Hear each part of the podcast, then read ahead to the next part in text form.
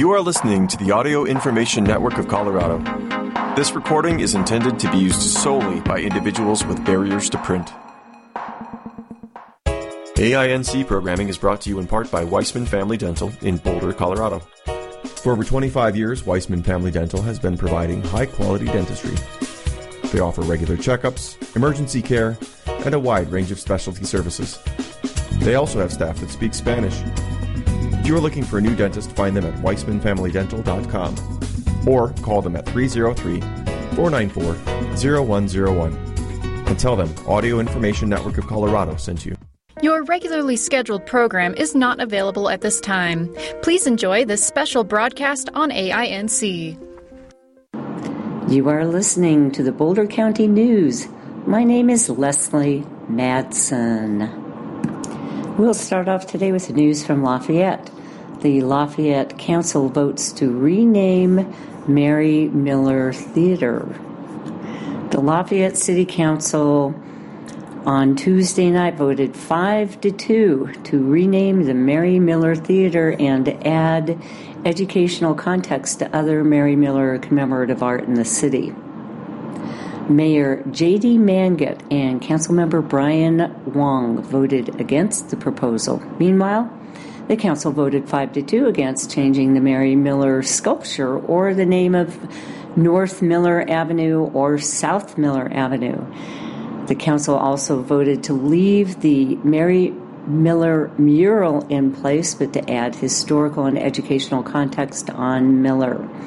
With all three votes, council members Tonya Briggs and Tim Barnes voted against the majority. Lafayette Public Library Director Melissa Hissel said that there was a resident driven petition in 2020 to rename the Miller apartment complex as the Miller name is closely associated with the Ku Klux Klan's history in Lafayette. Hissel said that the petition was the momentum that the city needed to seriously discuss all the Miller name city property. Mangat said that he believes that the Mary Miller name should stay. He said that removing her name will not uplift marginalized communities. He said that the city should not remove its history, but instead educate the community about Lafayette's history and how marginalized communities were treated. Mangat said that Miller was not in the KKK, but her descendants were, and that sucks unquote, as the Miller name has become closely associated with racial discrimination. He said that the city should direct its effort toward helping communities of color and making efforts to combat discrimination in the city. Wong said that his family has experienced a lot of discrimination as Asian Americans, but people need to remember that history in order to grow. He said that adding context to the Miller name will help the city move forward. If we erase, we will forget, and once we forget, history will repeat itself, Wong said. Barnes said that the council represents the challenges that people face. He said that Lafayette has a long history of discrimination. He said he believes that the Miller name should be removed from the city as it brings trauma for communities of color. Hissel said that the cost to rename North Miller Avenue and South Miller Avenue would be low, but would significantly impact the residents who live on those streets. A street name change would mean that residents would have to change anything that includes their mailing address, such as their license, their bills, their homeowners insurance, and delivery platforms. It could also involve mortgage holders and title companies. Elizabeth Lichtenstein, chair of the Lafayette Human Rights Commission, said that while she could not recommend anything to council as chair of the commission, she wanted to speak as an individual. Lichtenstein said that the problem with the Miller commemorative naming in town is not Miller's personal racist actions, but that Miller's name is intertwined with upholding systems of white supremacy. I think we need to make our response actually dismantle oppression and bridge divides. And we should not, it should not just be a cosmetic feel good facelift, she said. The advisory board of the Lafayette Public Library, Lafayette Cultural Arts Commission, and the Public Art Committees had meetings about the potential Miller renaming.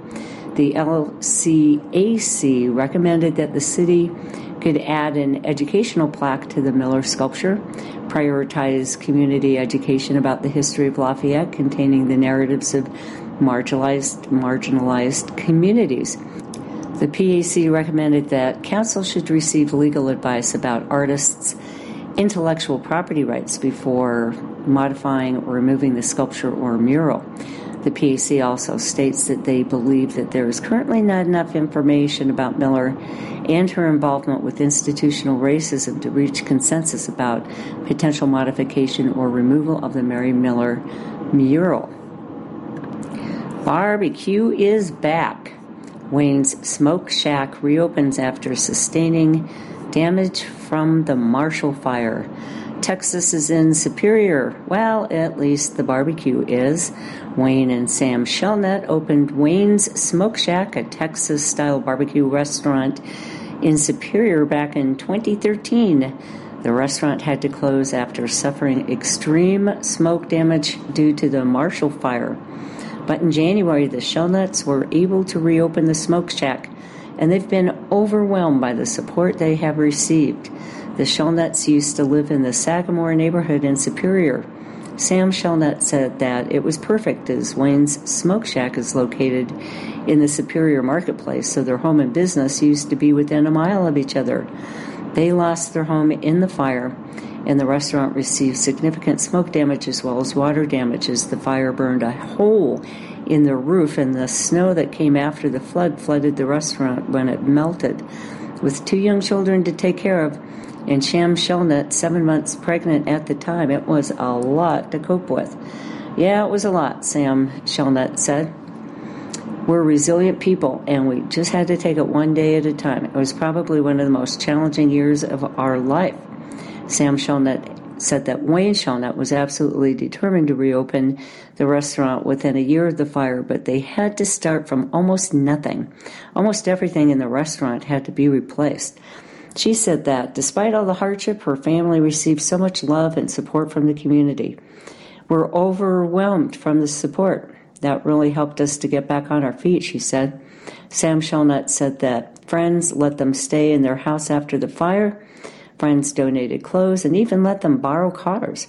She added that fans of the Smoke Shack or even complete strangers offered support. She said that there are still plenty of hard days full of grieving, but there are also days where her family is in awe of people's compassion. Sam Shelnut said that the Smoke Shack brings Central Texas style meat to Colorado. She said that the brisket and pork shoulder get smoked for over 24 hours, and there's also smoked salmon, sausage, turkey, and a variety of other meat options, sides, and desserts. Wayne's Smoke Shack prides itself on having fresh food every day. She said that whether someone is the first in the door or their last customer of the day, they are getting the same great quality. She added that on their reopening day, the line to get in wrapped around the building. People were willing to wait over two hours just to get in. She said that the overwhelming support from the community has been incredible. We were busy before the fire, but coming back after the fire has just exceeded all of our expectations. We've broken every record that we've had before the fire, she said. Wayne's Smoke Shack reopened on January 6th, and while it's only open on Fridays and Saturdays from 11 a.m. until 3 p.m., or until they sell out, business has never been better, Sam Shelnut said. She said that after the Marshall Fire, her and her husband valued their work life balance so much more now being open just two days a week allows them to cut down on business costs, ensure that all the food is of the greatest quality it can be, and still enjoy time together as a family. But there's still more rebuilding to be done. And when Wayne Shelnut isn't in charge of cooking all the meat at the restaurant, he is helping to build a farm for his family and restaurant. Wayne and Sam Shelnut's goal is to have a farm to help source the smoke shack with vegetables, goat cheese, and other products. Jordan Freeberg has been working as a prep cook at the Smoke Shack since the reopening. Freeberg said that working at the Smoke Shack reminds her of her passion for hospitality work, and she is very happy to work there. She also said that the Smoke Shack is one of a kind. She said that she's amazing how Wayne and Sam survived through the fire and how the community has supported them. When it reopened, the amount of people there with the dedication, it just put me in awe. It is awesome, Freeberg said. Freeberg recalls that once once, when she was cashing out a customer, his young son was standing mesmerized by all the different meat options. She laughed, and the kid quickly snuck a piece of meat from his dad. His dad said, You really couldn't wait, could you? And his kid was like, No, Dad, I'm so excited, Freeberger recalled. Sam Shelnut said that reopening was a big step for in her and her husband's healing process after the fire, and they are grateful for all the community support. Superior Board of Trustees supports Good Neighbors of Lyons. The Superior Board of Trustees will support a letter that's being sent to Boulder County Commissioners addressing land use code violation of a cement plant in Lyons. Good Neighbors of Lyons, that's a residential group, are working to uphold Boulder County land use codes to CEMEX, which could result in CEMEX's termination. Lyons Mayor Hollie Rogin and Good Neighbors of Lyons have asked for formal support from Superior to sign a letter with other local municipalities to be sent to the Boulder County Commissioners, encouraging and petitioning the Boulder County Land Use Director to give notice of termination to CEMEX Lyons for non conforming use. The Board of Trustees voted 6 to 1 to send the letter. Trustee Jen Cowish voted against sending the letter.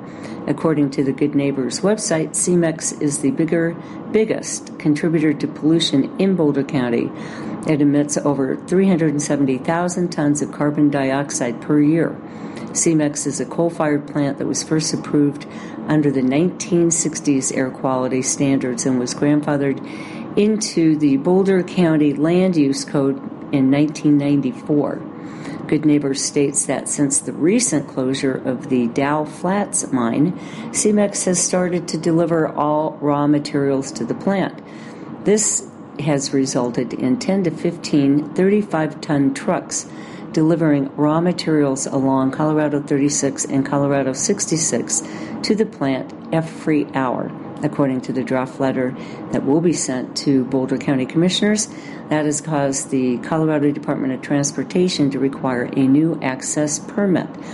And according to Good Neighbors, a grandfathered use gets terminated when there is an enlargement or alternation to the use which CEMEX has done after the closure of the mine.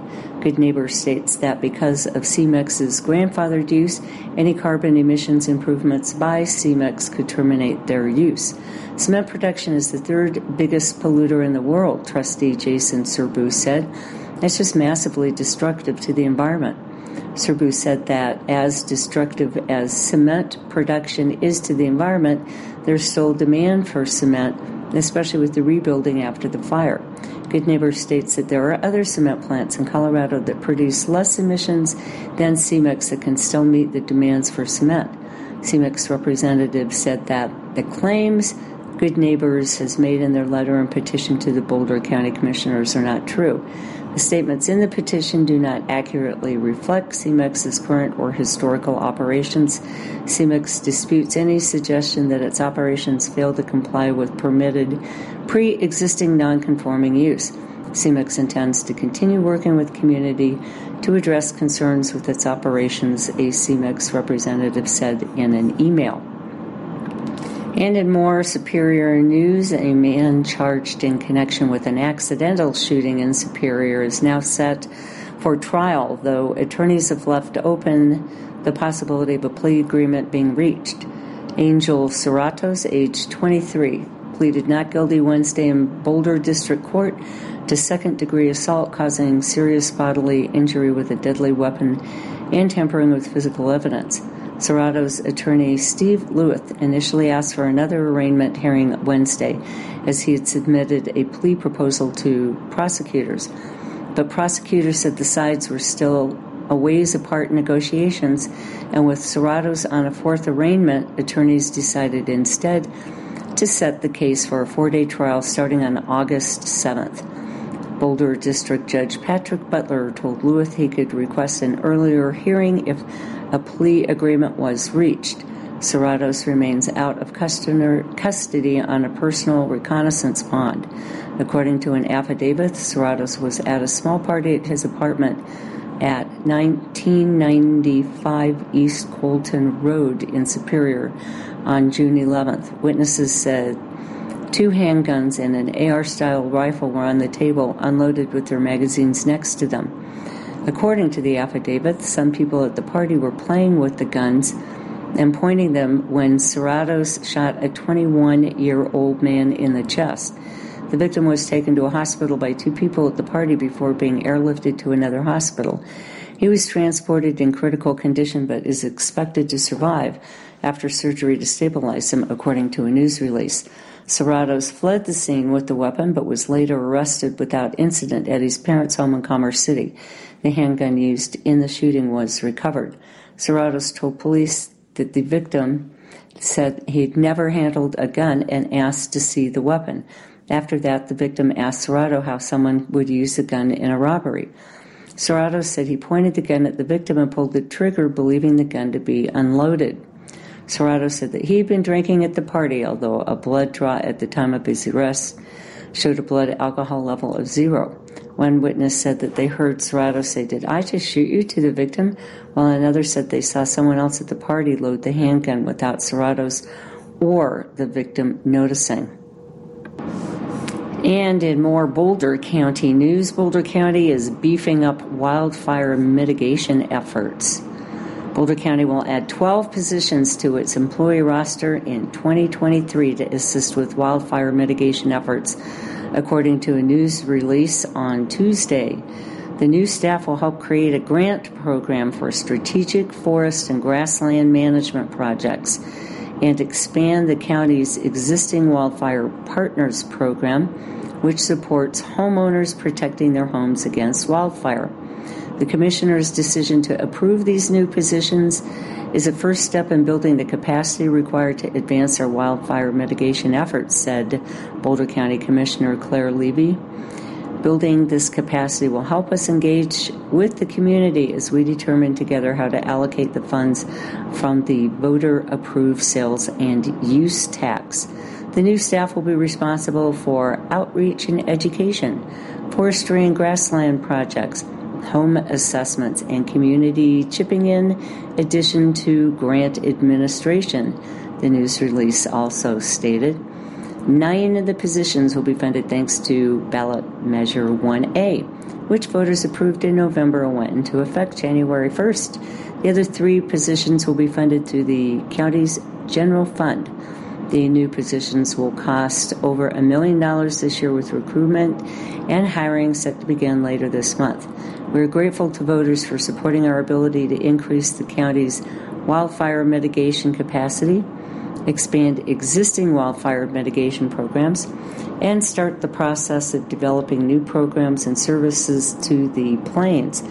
Commissioner Marta Loachamin said the new positions will be in addition to the county's existing wildfire mitigation staff, which will continue to be funded by the county's general fund and sustain, sustainability tax. The commissioners recognize the importance of building on the county's current programs through immediate action and developing the capacity to address the differences between the county's current mountain programs and what might be necessary for the eastern half of the county, the news release stated. Boulder County Judge Christy Martinez passes away. Boulder County is mourning the loss of Judge Christy Martinez she was the first director of the University of Colorado's Korey Wise Innocence Project. The Innocence Project founder Anne England said that Martinez had laid the foundation for the program, which advocates for people who are in prison for crimes that they did not commit. It didn't matter whether if you were someone showing up in her courtroom or someone who was an attorney there or a friend, England said. She just made you feel heard and listened to. She was an incredible shining star in the world, and I think we're all feeling pretty sad about having lost her. Martinez, who died of an unspecified illness, was a fierce advocate for anyone that she loved. Attorney General Phil Weiser said that he had the privilege of hiring her when he was a dean at the University of Colorado Law School. Christy Martinez made me a better dean of the law school because of her deep caring and concern for others. It was infectious, he said. It gave everyone a sense about what it means to be a lawyer and to care and to fight for others. Fight is what Martinez was good at. England said that Martinez was a cancer survivor, a piece of her past that she never shied away from. In a speech at the 2019 CU Law School commencement ceremony, she thanked her colleagues for supporting her during her battles. I've been befriended at times in my life where I lie in a hospital bed and I didn't know if I would survive, and it was lawyers that started to walk down the hall to sit by my side, she said in 2019. They came so many times that the flowers went all the way down the hallway. England said that after her initial cancer recovery, she continued to support others. She actually did a ton of work with other breast cancer survivors. For many years, she went back to the hospital and worked with other people. She really lived life with purpose. Martinez was appointed as a Boulder County judge by then Colorado Governor John Hickenlooper back in 2018. She took the bench in early 2019. She had just been retained for another term in the November general election. I wanted to be a good lawyer, Martinez told the Boulder camera in 2018 of her move to the bench. As I grew professionally, that became more and more of an aspirational goal. But I didn't start out thinking I wanted to become a, a judge.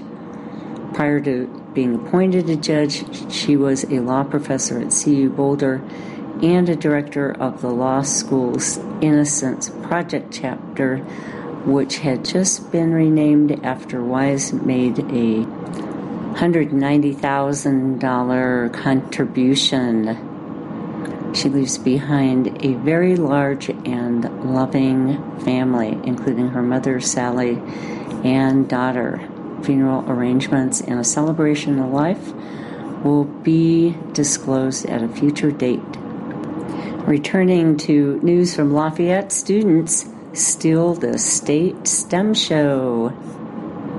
A six student team at Lafayette's Peak to Peak Charter School took inspiration from water quality research following the Marshall Fire as they looked for a community problem to address through a STEM project.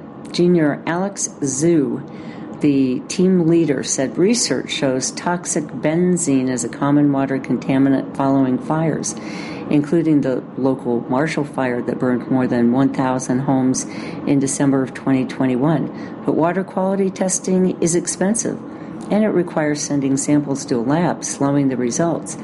So the team designed a water testing device that's inexpensive and efficient for the 13th annual Samsung Solve for Tomorrow STEM competition that gives individuals and neighborhoods a better option to ensure the water safety after a fire. Our solution gives results in minutes, Alex said. It is much cheaper, faster, and much easier option. The Peak to Peak team was selected last week as the Colorado winner and will go on to compete against 49 other state winners at the national level. The winning schools were chosen from a pool of 300 state finalists who submitted detailed plans outlining how they would use STEM concepts to address an important community issue. Lafayette Centaurus High School also made it to the state finals. The state winners moving on to nationals will receive a video production kit from Samsung to document their project in a three minute video. They will also work with a mentor from Samsung to help them build a prototype. In May, judges will name three schools as national winners, giving each $100,000 in prize packages that will include Samsung technology and classroom supplies. Peak to Peak teacher Christy Letter attended a summer session for educators through Samsung in New York. What she said included guidance for contests and information about the importance the company places on hiring innovators and problem solvers. She added that she's been impressed by the students' commitment and the high level of work on this project. They do extraordinary things, she said. I'm amazed by them. They are pretty awesome. Three of the team members were part of a team that entered the same contest last year. Although they didn't win at the state level last year, they said they've learned valuable lessons from their first attempt, including the importance of assigning roles to team members. They also started on the contest late last year and struggled to settle on a topic. I'm really proud that we got this far, said sophomore Tanisha Tagare we really expanded on our work. Alex said that the biggest challenge for this year's contest was designing the water quality testing device without existing devices to use as models. They used different machines and parts loaned by teachers to test their ideas to make sure that they would work. It just started with an idea, he said. We didn't know if it would be possible, if it could actually work. The upperclassmen on the team said that their chemistry and physics classes proved especially helpful. They got help with adding to that knowledge base from peak to peak science teachers, as well as a retired peak to peak teacher who talked to them about using a spectrometer for measurements. It's a lot of new information that I've never learned before, said freshman Penelope Letter. While the project required a lot of work outside of school, junior Shira Senthil Kumar said that the potential to improve equity through a more affordable water quality test was motivating. The testing is not easily accessible now, she said, so this will really help a lot of people. Author shares Sudanese refugee story. Visitors to the Longmont Museum on February 18th got a front row seat to a story of perseverance and self acceptance as told by former Sudanese refugee author and teacher Nibol Bior.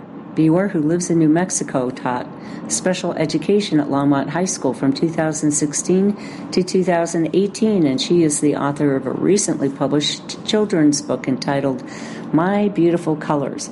Her free talk at the museum on 400 Quail Road was one of a handful of local events put on for Black History Month by NAACP, Boulder County, and the Executive Committee of African American Cultural Events. Black History Month is very important to me, Bior said, because I feel if it wasn't for those people who came before me to fight for all of our rights, I wouldn't be here today as a former refugee from South Sudan. Justin Veach, who is event and auditorium manager for the museum, said the museum has worked with NAACP Boulder County in the past to celebrate Black History Month in Juneteenth, but he said they can always do more. Bior's talk was part of a celebration that includes a performance by the Nashville African American Wind Symphony. Our basic principle is one is of the oneness of mankind, said Catherine O'Leary, who is one of the event coordinators. We wanted to do something for Black History Month, and it just came together. Accompanied by a slideshow presentation with pictures and videos, Bior guided the roughly two dozen attendees through her childhood in Sudan and her family struggled to find asylum amid the devastating civil war. Coming to the United States as a young teenager, Bior said she experienced colorism from other black students and was often the target of bullying. Loneliness persisted because I didn't have any friends, she said, and I couldn't speak any English, so I really didn't have anyone to communicate with. Through outlets like, basketball and reading, however, Bior overcame that sense of loneliness and she realized her own worth. Something in me refused to accept that I was less than anybody else. She said, Being able to stand up for myself was huge. After taking some questions from the audience, Bior met many guests one on one to sign and sell copies of her book. Benita Hensley, a Longmont resident, said she loved Bior's talk the way that she can still be resilient and not hateful. Well, that's awesome, Hensley said. Bior followed her talk at the museum with an appearance at the Lafayette Public Library on February 18th. And before that, on February 17th, Bior had visited three Boulder area schools to meet with students whom she said were good listeners and asked a lot of questions. Around half of the proceeds from Bior's book sales go to My Refugee Story Foundation. It's a nonprofit she established this year to help girls and boys receive education in South Sudan. Bior sold around 10 copies at the museum, but she cares more about the relationships that she's able to form with people through her work. It's the message that counts for me so much more than the money, she said. I feel that there's a need for stories like mine to be spread so that people can see that it does get better. And in business news, the uh, breakup of the Centura Health network of hospitals is not expected to alter Avista Adventist Hospital's plans to build a new healthcare center in Louisville's yet to be approved Red Tail Ridge development. There's no material impact on Avista's plans at Red Tail Ridge with this week's announcement, said Avista CEO Isaac Sendros. Adventist Health is the parent company and owns the assets of Avista, and its commitment is to continue with the future location of the Avista Adventist Hospital on the Red Tail Ridge property. CommonSpirit Health and AdventHealth, two religiously affiliated healthcare systems that combined in 1996 to form Centura Health, announced that they are dissolving their Centura partnership. That's a network that included 19 hospitals in Colorado and western Kansas. Chicago based CommonSpirit Health which is the nation's largest Catholic health system, owns Longmont's United Hospital, while AdventHealth, based in Altamonte Springs, Florida, owns Vista Adventist Hospital in Louisville. About a year ago, the Boulder County News reported on Avista's intent to relocate from its roughly 30 year old campus at 100 Health Park Drive in Louisville to a new operation expected to be built at Red Tail Ridge. That's the proposed 2.6 million square foot development uh, development with a focus on biotechnology facilities on the roughly 400 acre long vacant former Phillips 66 site off of US Highway 36. The project, which has been in the planning stages for more than three years, has proved controversial with Louisville officials and residents. Denver based developer Brue Baukol Capital Partners LLC and partner Sterling Bay LLC have yet to receive the necessary approvals to break ground. Brue Baukol, which paid over $34 million for the site, initially sought to turn the parcel into a 5.22 million square foot life live work development anchored by a new corporate campus for medical device maker Medtronic and roughly 1,500 home senior living community that would have been operated by Erickson Living LLC. Additional planned components included offices, retail space, and apartments. But Medtronic skipped town for a nearby site in Lafayette, and locals spoke out against the housing portion of the project, arguing that thousands of new residents would strain city resources and exacerbate traffic congestion. So Brue Baukol went back to the drawing board and brought forth a scale back plan, which was eventually approved last year by the Louisville City Council, which applied a dozen conditions to its approval to further limit the scope of the project. After Red Tail Ridge's plans were approved last year, Avista Adventist Hospital confirmed that it is under contract to purchase land in the Red Tail Ridge development for a new hospital. And almost immediately upon the city's approval of Red Tail Ridge, then the opponents of the project cried foul and they set about gathering the signatures required to send the matter to a special election, which, as we all remember, the opponents of Red Tail Ridge won. Now, in the months since, updated plans have been bounced around governing bodies, which have yet to give Red Tail's developers the go ahead to break ground. Sendros did not comment on the city's processes beyond saying, Our plans are dependent on approvals for Sterling Bay for the overall development. Avista's commitment continues to be staying within this community. That is our focus, he said. Avista officials have generally supported Redtail Ridge, an area the company views as more accessible and better suited for expansion than the hospital's current home. And just in case you were wondering about bears, bear versus human conflicts up 16%. Report reports of bear sightings and conflicts with humans were up 16% in Colorado last year to nearly 4,300, but they were down slightly when compared to 2019 and 2020, all according to an annual report that was issued last week by Colorado Parks and Wildlife. On the Front Range east of the Continental Divide, reports decreased from 2022, but then they grew in the northwest region of the state due to drought and a shortage of natural food sources there. Ample moisture east of the Continental Divide created favorable conditions for the growth of natural bear food sources, including wild berries and nuts that reduced the needs or the need for bears to seek food in urban areas. Compared to the previous two years, Colorado's southeast region saw an 18% decrease in bear conflicts, while conflicts in the northeast region decreased 6%. West of the divide, a late freeze led to food failure, the CPW report says, resulting in a nearly non existent sources of berries and acorns.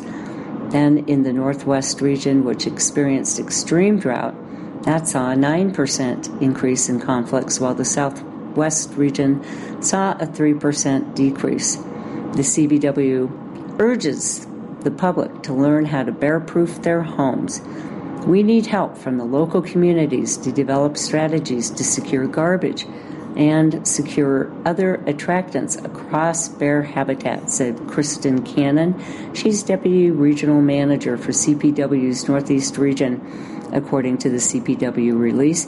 And ultimately, it will also require individuals to take some responsibility and follow proper guidelines on living appropriately with bears to protect them. CPW says the leading cause of human bear conflicts continues to be unsecured trash. That's number one. Although bird feeders, livestock, and open garages can also attract bears. And CPW officials urge the public to report bear activity. They believe that some residents may be reluctant to do so, fearing CPW will euthanize the bear. Over the past four years, CP, the CPW has relocated, relocated 272 bears. And now, as we often do, we go to the Left Hand Valley Courier for news from Niwot and Gunbarrel. Here's an article entitled, entitled Farm Composting in Boulder County. On February 16th, the Boulder County Community Planning and Permitting staff held a Zoom meeting to discuss composting solutions for local farmers. The meeting was led by Sustainable Agriculture Planner Sabrina Torres and Long Range Planner Andrea Vaughn. Compost helps reduce waste and mitigate climate vulnerabilities, said Torres. It's really rather than sending food and yard scraps to a landfill, composting upcycles these resources into an environmentally beneficial product, and these materials would otherwise break down in landfills and emit methane into the atmosphere. In turn, this becomes a major contributor to greenhouse gas emissions in the United States. The Boulder County Commissioners have made some recent updates to the Land Use Code in order to further sustainability goals among regenerative farming practices, specifically through small scale decentralized composting operations on farms located in unincorporated Boulder County. The Boulder County website states Currently, the Land Use Code allows composting incidental to farming on farms up to 1,000 cubic yard limit. However, the code prohibits the collection of composting material from the general public and does not allow retail sales of finished compost products on site. Agricultural community members and local partners pursuing regenerative farming practices have expressed how these provisions act as barriers to local circular economic approaches. For example, farmers incur high costs to import necessary materials from outside of the county in order to make finished compost products. Bond said to update our land use code, we have identified three goals. The first goal is to reduce barriers for local producers who would like to take part in the regenerative planning practices, particularly composting, which is an accessible tool that helps establish healthier soils and builds an overall healthier ecosystem and agriculture on our agricultural lands.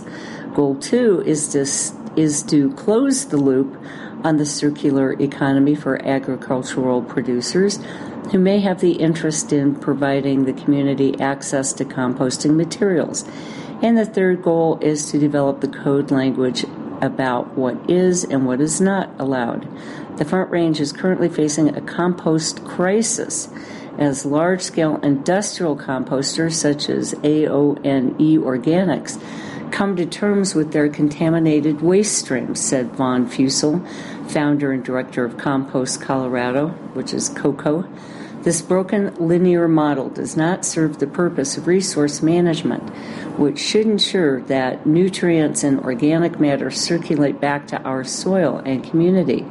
Dan Mage from EcoCycle and other experts have been advocating for a more decentralized distributed organics management solution for many years. It is clear that community scale, farm based, and distributed compost processing is the most effective way to holistically manage organic resources and results in soil revitalization, carbon sequestration, and higher yields for local farmers, Mage said. Our small compost company collects over 2,000 households and businesses, which ends up being about 15 cubic yards of clean, non contaminated compostable waste every day. And we're developing a methodology where whereby we set up microprocessing sites at a network of farms to effectively complete the loop. On my family's land, we've got about 24 acres. It's mainly in been in hay production since my grandfather Jack bought the land in 1972, said Byron Kominek, owner of Jack's Solar Garden. We've had to make changes to be able to make ends meet because our soils have been degraded for a long time. And so we have solar panels on our farm where we're able to produce more energy, but we constantly buy compost from other places because our land doesn't pro- produce enough compost for us to be able to grow vegetables.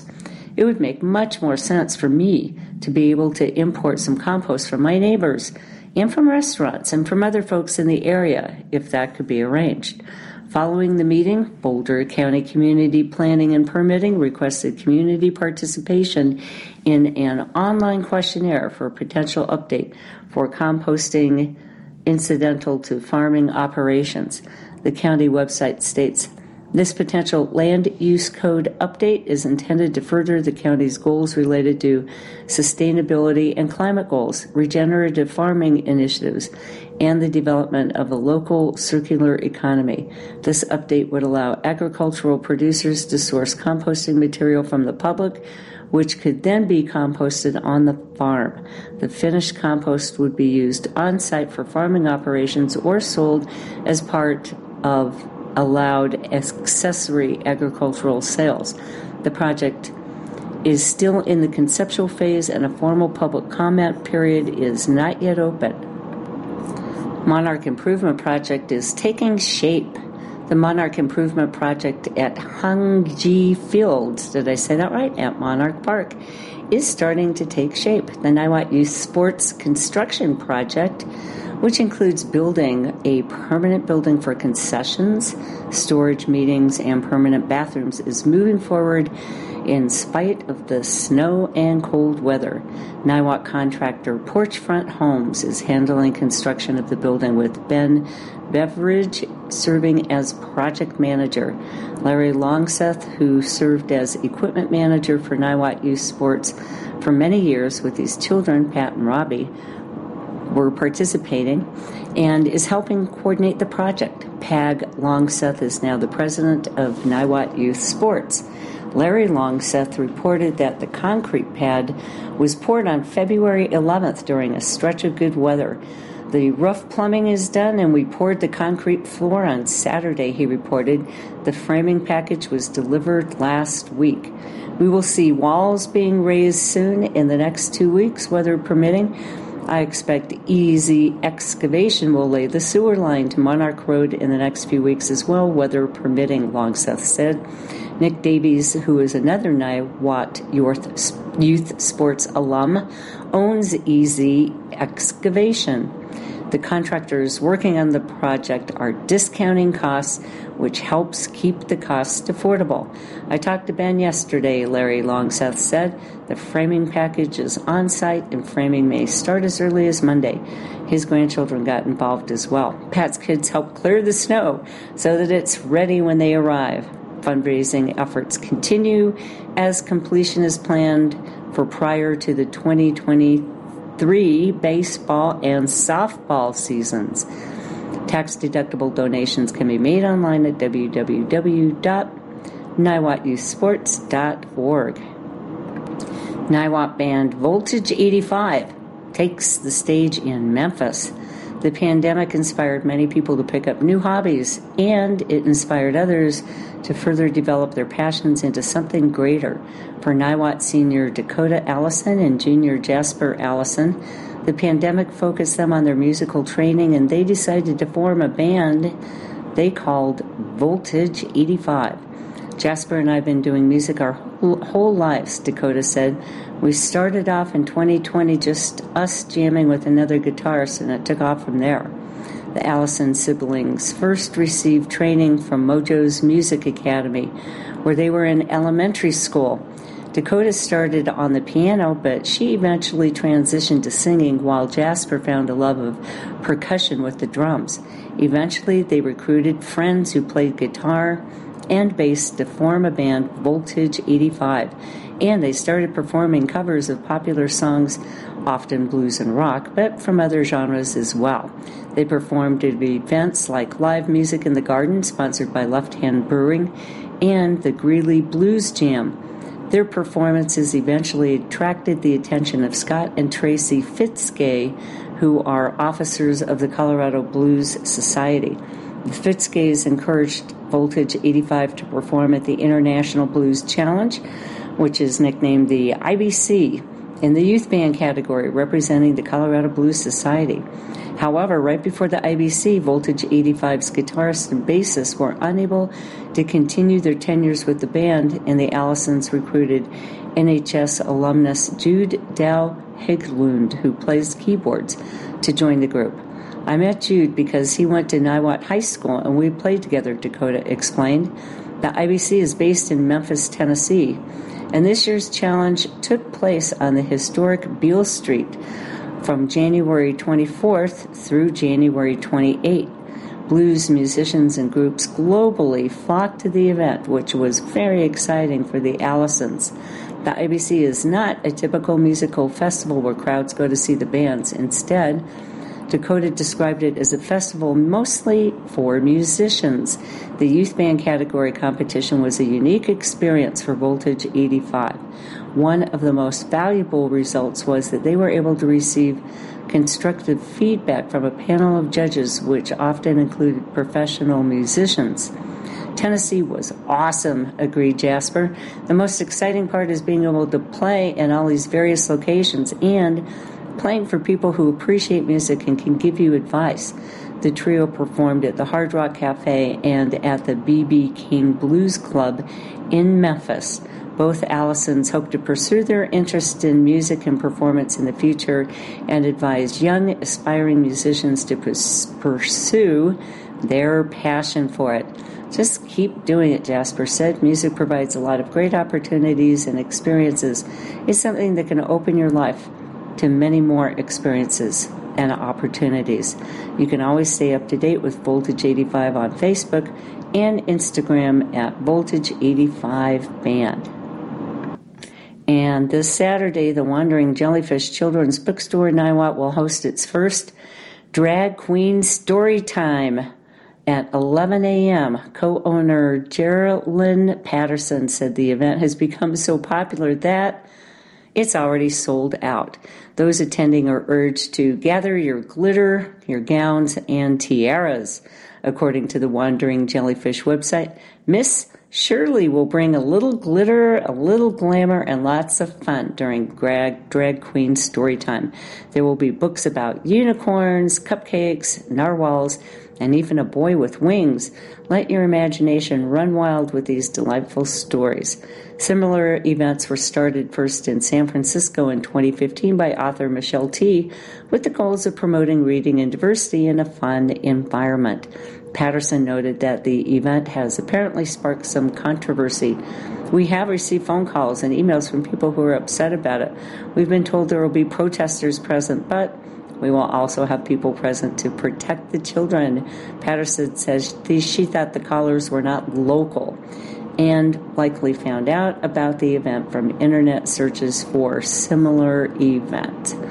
Again, it's at the Wandering Jellyfish this weekend. New Niwot business providing homemade plant based fare what started as a way for two friends to give back to the community ended up being the impetus for a new business, plant based Boulder. When the Marshall Fire erupted in December 2021, Niwot area residents Amy Kramer and Mishay Bacher knew that what they could do to help. Both professional chefs and cookbook authors, Kramer said they realized someone needs food Someone needs us. And with that, the two got to work.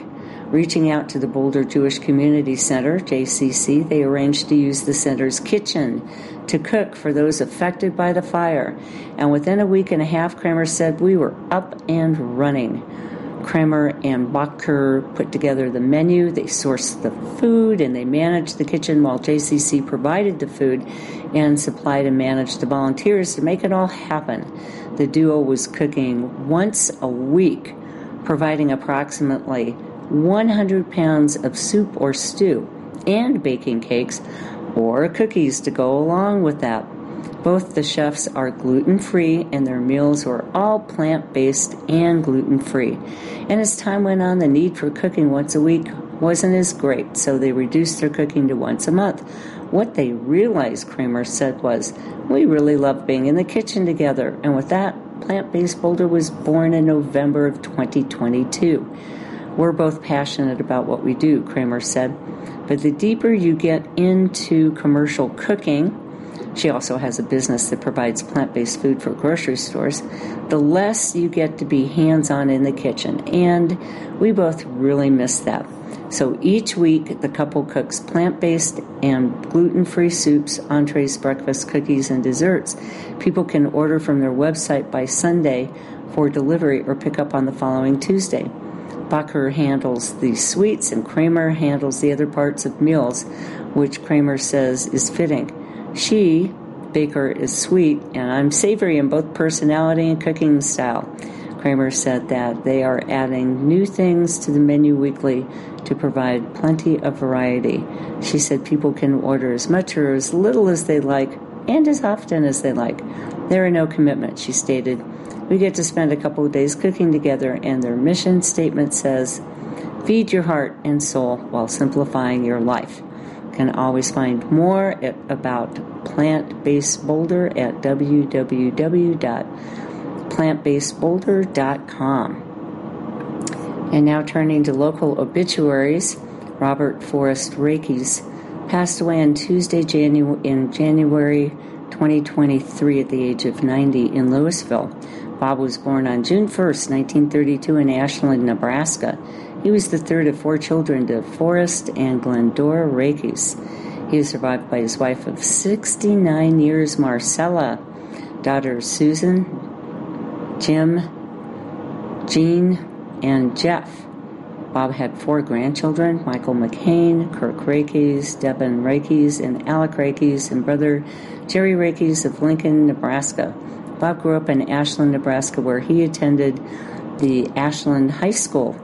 Known for his speed, Bob earned the nickname Bullet Bob as a star athlete on the football, basketball, and track teams. He attended the University of Nebraska at Omaha, where he studied history and education and played basketball. His college studies were interrupted by a draft notice from the Army during the Korean War. Because Bob had an athletic background, the Army recruited him to play basketball with the USO services. That took him on a three year tour through many parts of Europe. He went on to graduate graduate from the UNO after his discharge from the Army. He began his teaching and coaching career at Ashland High School in 1956, but due to his wife's health concerns, it was necessary to relocate to a drier climate. And that meant that they moved to Boulder, where he finished his master's degree at the University of Colorado. Bob coached and taught at two Boulder Valley high schools in Louisville and Boulder. His he his Louisville he led Louisville to a state football championship in 1962. Due to his love for helping youth, he also started the first and only AAU track team for female athletes in Boulder. He later transitioned to Boulder Tech, where he lived his passion for helping students and later adults through the Christian Career Counseling Center of Sacred Heart of Mary. Thank you for joining us for the Boulder County News. My name is Leslie Madsen. If you enjoyed this program, please register for our free services at www.aincolorado.org or by calling 303 786 7777.